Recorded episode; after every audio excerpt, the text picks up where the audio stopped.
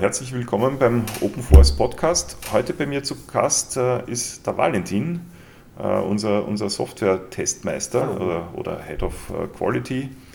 Und ähm, ja, ich äh, habe ein paar interessante Fragen für ihn, äh, hoffe ich. Äh, bin schon neugierig auf seine Antworten. Hallo Valentin. Servus Gerhard, freut mich, dass ich da sein darf.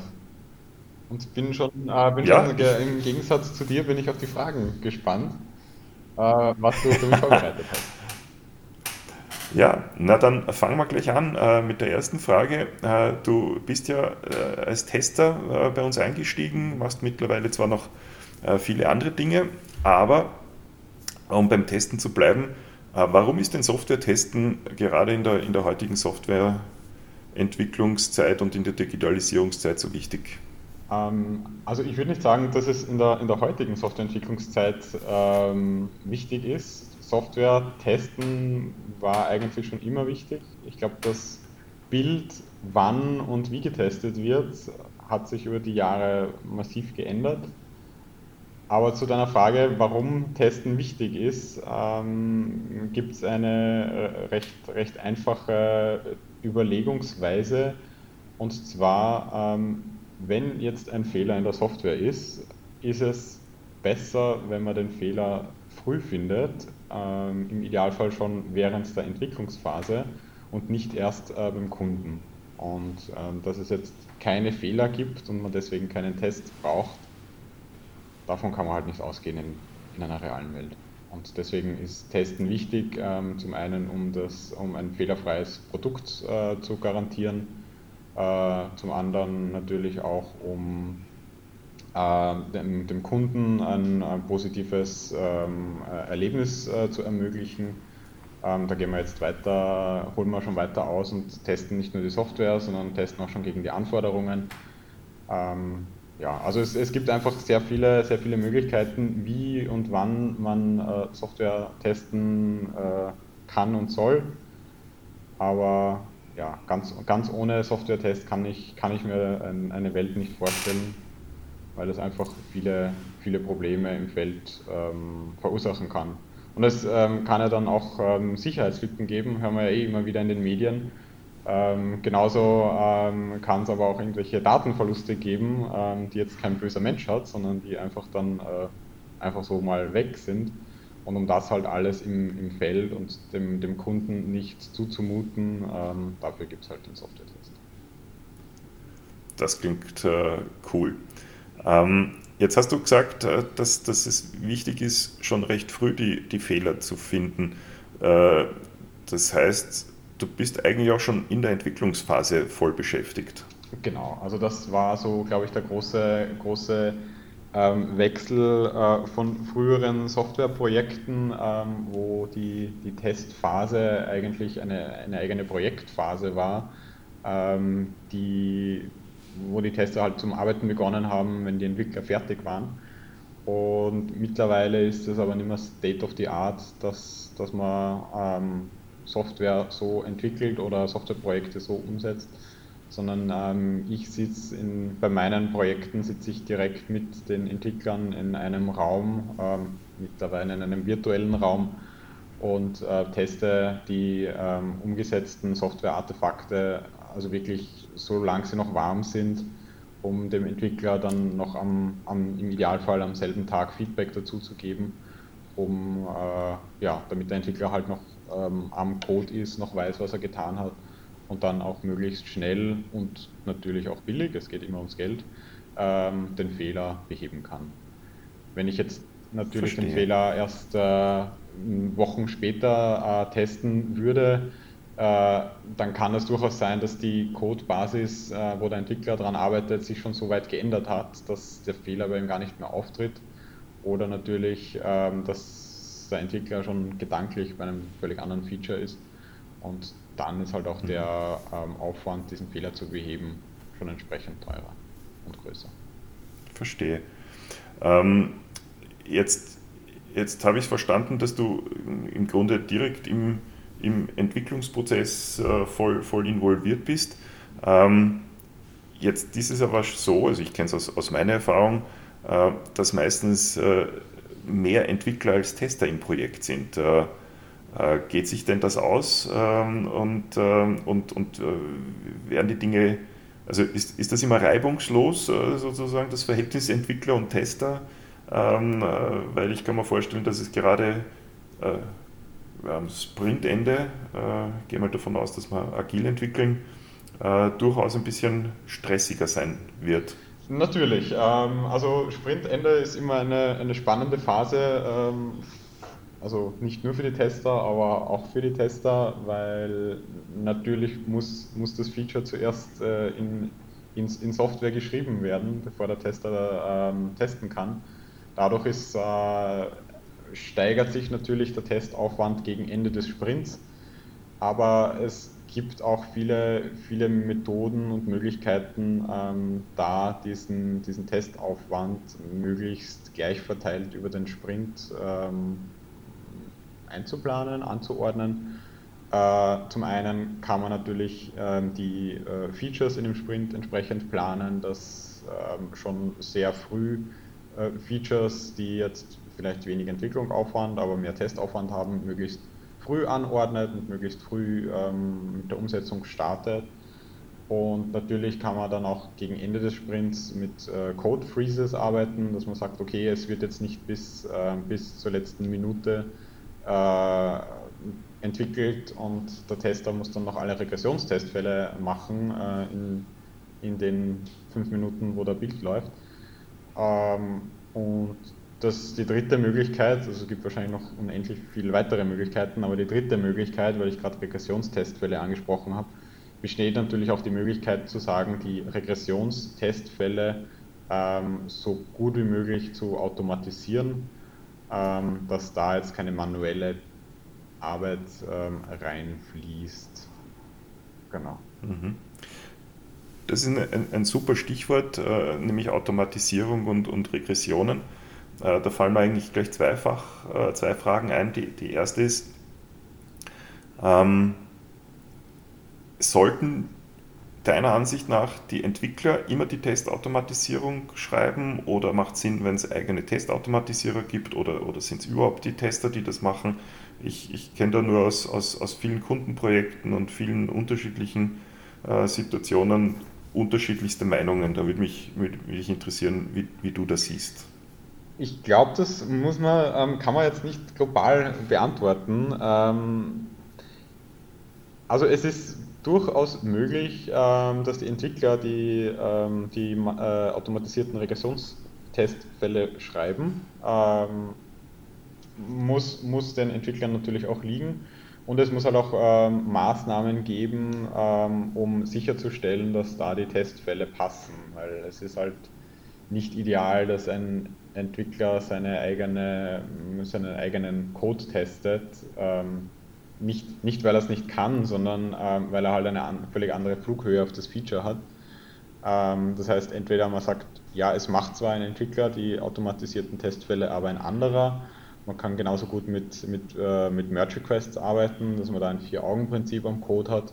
Oder natürlich, ähm, ja, man stellt, wenn es wirklich äh, so viele Testfälle gibt, zu automatisieren, dass sich ein Testautomatisierer ähm, lohnt, ähm, ist es natürlich eine, eine sehr gute Möglichkeit, da jetzt einen, einen Testautomatisierer mit an Bord zu holen, der nur für die Automatisierung der Regressionstestfälle ähm, verantwortlich ist. Ähm, dann muss halt, auch, muss halt auch das Aufkommen passen. Und das hat dann natürlich den Vorteil, dass sich die Entwickler wirklich auf die Umsetzung der Features ähm, konzentrieren können und nicht auch noch mhm. Testfälle schreiben müssen. Okay, super spannend. Die zweite Frage, die ich mir gestellt habe, ist, ähm, äh, Regression bedeutet ja immer wieder das Testen von denselben mhm. Anwendungsfällen und ob alles noch funktioniert oder etwas gebrochen ist. Äh, was ist denn da das, das Geheimnis eines guten Testers, seine Motivation da über, über viele hm, Sprints, Zyklen, über die gesamte Entwicklungszeit aufrechtzuerhalten?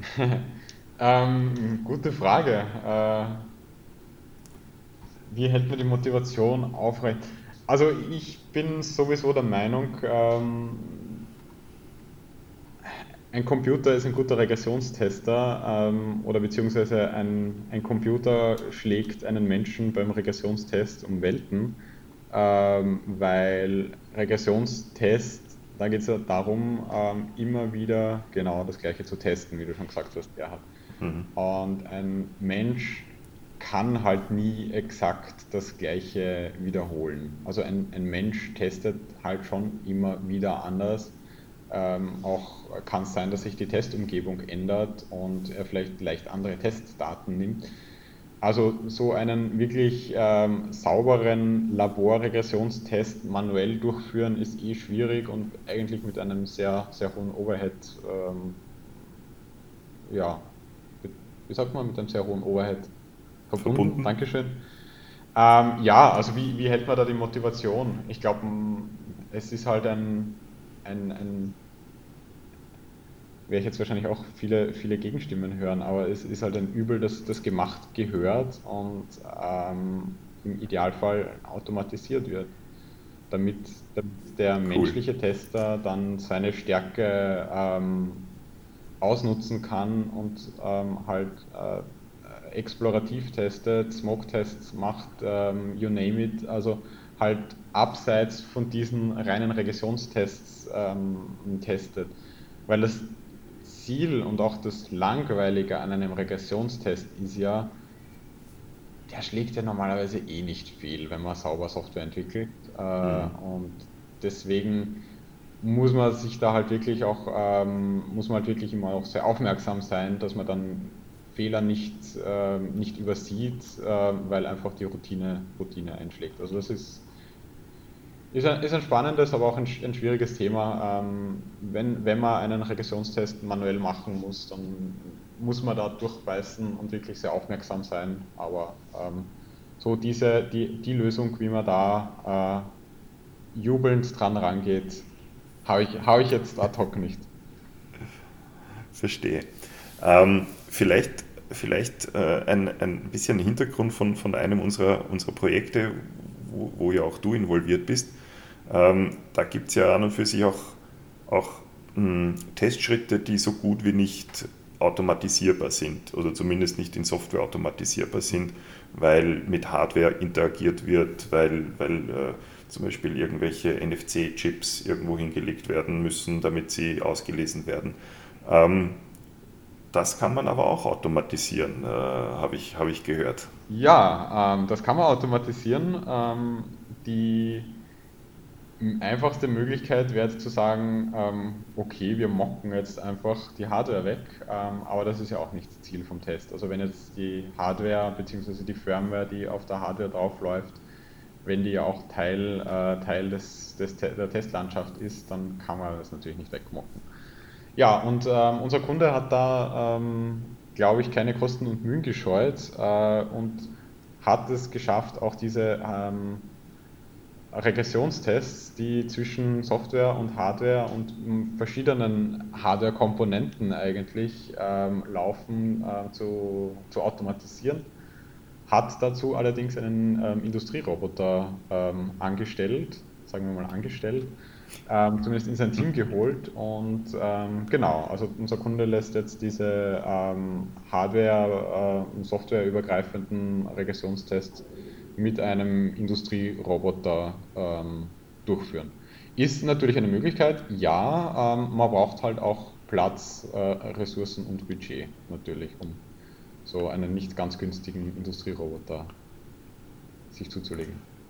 Das kann ich mir gut vorstellen. Allerdings, ähm, ich glaube, in dem besagten Projekt geht es ja um eine, um eine kontinuierliche Produktentwicklung, die, die wohl ja, wie, jede Produktentwicklung üblich wohl über mehrere Jahre geht und, und da scheint sich das schon zu rentieren. Genau, ähm, ja, und man kann, man kann ja dann den Roboter, auch wenn es jetzt gerade keinen äh, Regressionstest geben sollte, weil das Ziel ist ja, dass dann der Regressionstest schneller ähm, durchläuft als ein Sprint dauert, den kann man dann natürlich auch für völlig andere Dinge einsetzen, wie irgendwelche äh, Langzeittests oder oder Massentests oder ähm, solche Themen. Also das heißt, da eröffnen sich ja dann völlig neue Möglichkeiten.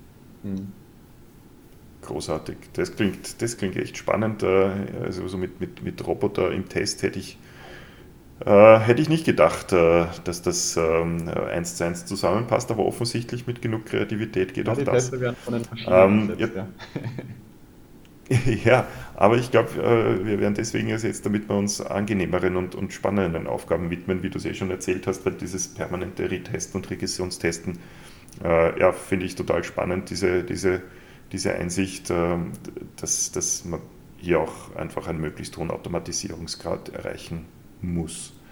Ähm, vielleicht noch abschließend eine Frage, wie bist du denn zum Testen gekommen und äh, was begeistert dich denn bis heute noch an, an, an, dieser, an dieser Tätigkeit? Gut, das ist jetzt eine, eine, eine, eine sehr, sehr persönliche Frage. Ähm, eigentlich, eigentlich bin ich hängen geblieben. Ähm, also es war ein sehr, ähm, sehr niederschwelliger Einstieg. Also es war so einer meiner, meiner ersten Jobs, die ich mir neben dem Studium gesucht habe. Ähm, genau, also ich wollte neben dem Studium wollte ich mal halt äh, ein bisschen was dazu verdienen. Ähm, haben gedacht, okay, Tester hat eigentlich eine sehr, sehr niedrige ähm, Einstiegshürde, weil es ist zwar, man, man ist halt so zwischen, äh, zwischen Softwareentwicklung und Kunde ähm, aufgehängt und ähm, ja, muss, muss jetzt nicht unbedingt ähm, Programmiersprachen verstehen. Ähm, bei mir war das dann allerdings so, dass äh, ich mir da extrem leicht damit getan habe, dass ich scheinbar dieses, dieses Tester-Mindset äh, mitgebracht habe oder mir äh, scheinbar relativ schnell angeeignet habe, ähm, weshalb ich da halt das, das Potenzial erkannt habe, was, äh, was guter Software-Test eigentlich ähm, alles, alles kann und ähm, was man da, wenn man jetzt nicht nur reine Testdurchführung macht, sondern halt schon ein Projekt von Anfang an begleitet und ähm, sehr früh dabei ist und auch Anforderungen ähm, schon Qualität sichert und, und sich dann das, das ganze Testkonzept und diesen Testleitfaden überlegt. Also was da eigentlich alles in, in diesem Job drinnen steckt und dass da eigentlich alles möglich ist, das hat mich dann halt so, so gefesselt, dass, dass ich da jetzt seit ja, wenn ich jetzt so zurückdenke, seit, seit zwölf Jahren schon dabei bin. Ja. Wow, das, äh, das ist eine lange Zeit, äh, viel Erfahrung gesammelt und äh, offensichtlich immer noch voller Begeisterung für das Thema. Ja, dann, dann in, Anbetracht der Zeit, wir haben jetzt schon eine gute Viertelstunde geplaudert, ähm, möchte ich unsere Zuhörer jetzt nicht überfordern. Ähm, möchtest du noch irgendein ein, ein, ein paar weise Worte zum Abschluss äh, äh, erzählen?